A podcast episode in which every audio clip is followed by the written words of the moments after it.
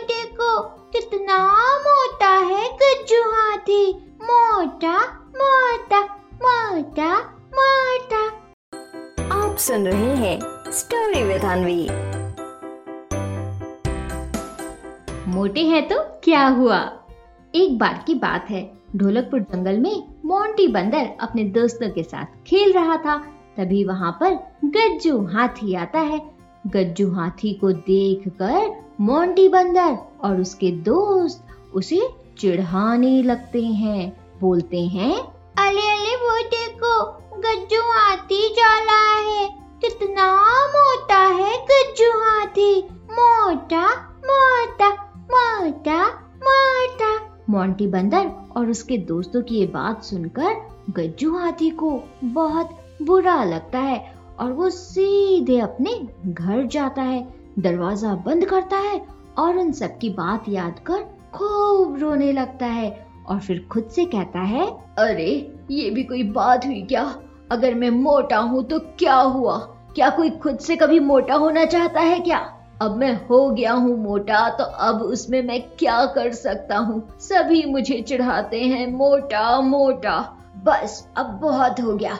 आज से मैं बाहर ही नहीं निकलूँगा। ना मैं बाहर जाऊँगा और ना ही कोई मुझे चढ़ाएगा। और फिर ऐसा बोलते हुए गज्जू हाथी कई दिनों तक अपने घर से बाहर ही नहीं निकलता। जब काफ़ी दिन हो जाते हैं, तब रुस्तम शेर गज्जू हाथी के घर जाता है और उससे पूछता है, अरे भाई गज्जू, क्या हो गया? बहुत दिन हो गए तुम्हें देखा नहीं। कोई खास बात क्या गज्जू हाथी? तबीयत वगैरह तो ठीक है ना तुम्हारी? रुस्तम शेर की बात सुनकर गज्जू हाथी उसे सारी बात बताता है।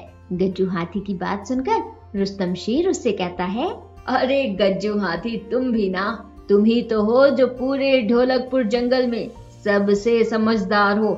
और अगर तुम ही इन सब बातों पर ध्यान दोगे गज्जू हाथी तो बाकी सब का क्या होगा? गज्जू हाथी, जिसको जो बोलना है बोलने दो। हमें कभी किसी की बातों पर ध्यान नहीं देना चाहिए।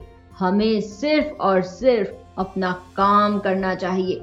हर किसी में गज्जू हाथी कुछ ना कुछ खास बात ज़रूर होती है। तुम्हें भी खास बात है गज्जू हाथी। अच्छा ये बताओ, जितना भारी सामान तुम उठा सकते हो, क्या मोंटी बंदर कभी उतना भारी सामान उठा सकता है? इसलिए गज्जू हाथी इन सब बातों का बुरा नहीं मानते, बल्कि खुद में हमेशा प्राउड फील करते हैं कि हम में भी कुछ खास बात है। रुस्तम शेर की ये बात सुनकर गज्जू हाथी समझ जाता है और वो फिर से घर से बाहर निकलने का फैसला करता है।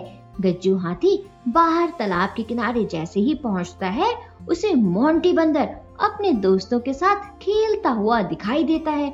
इस बार गज्जू हाथी उन पर बिल्कुल भी ध्यान नहीं देता और आगे बढ़ता है, तभी उसे मोंटी बंदर की आवाज़ सुनाई देती है।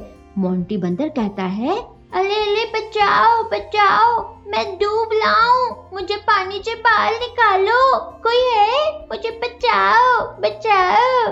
गज्जू हाथी मोंटी बंदर के पास जाता है और उसे अपनी सूंड से बाहर निकालता है। बाहर आते ही मोंटी बंदर गज्जू हाथी को थैंक यू बोलता है और उससे उस दिन के लिए माफ़ी माँगता है और कहता है, गज्जू हाथी, उस दिन मैंने और मेरे दोस्तों ने तुम्हारा खूब मज़ाक उड़ाया और आज जब मेरे दोस्तों ने मुझे पानी में गिरा दिया, तब दोस्त तुम्ही ने मुझे बचाया।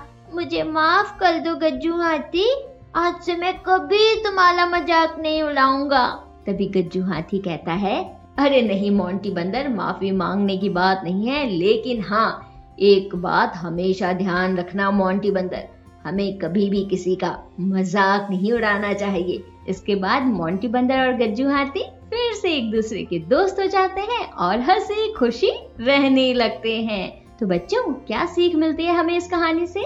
इस कहानी से हमें ये सीख मिलती है कि बच्चों, हमें कभी भी, किसी का भी मज़ाक नहीं बनाना चाहिए। हर किसी में बच्चों, कोई ना कोई खास बात ज़रूर होती है। अगर आपको कुछ करना है तो आप दूसरों को मोटिवेट करो, ना कि उसे डीमोटिवेट समझे? आप सुन रहे थे स्टोरी विद अनवी अनवी के साथ।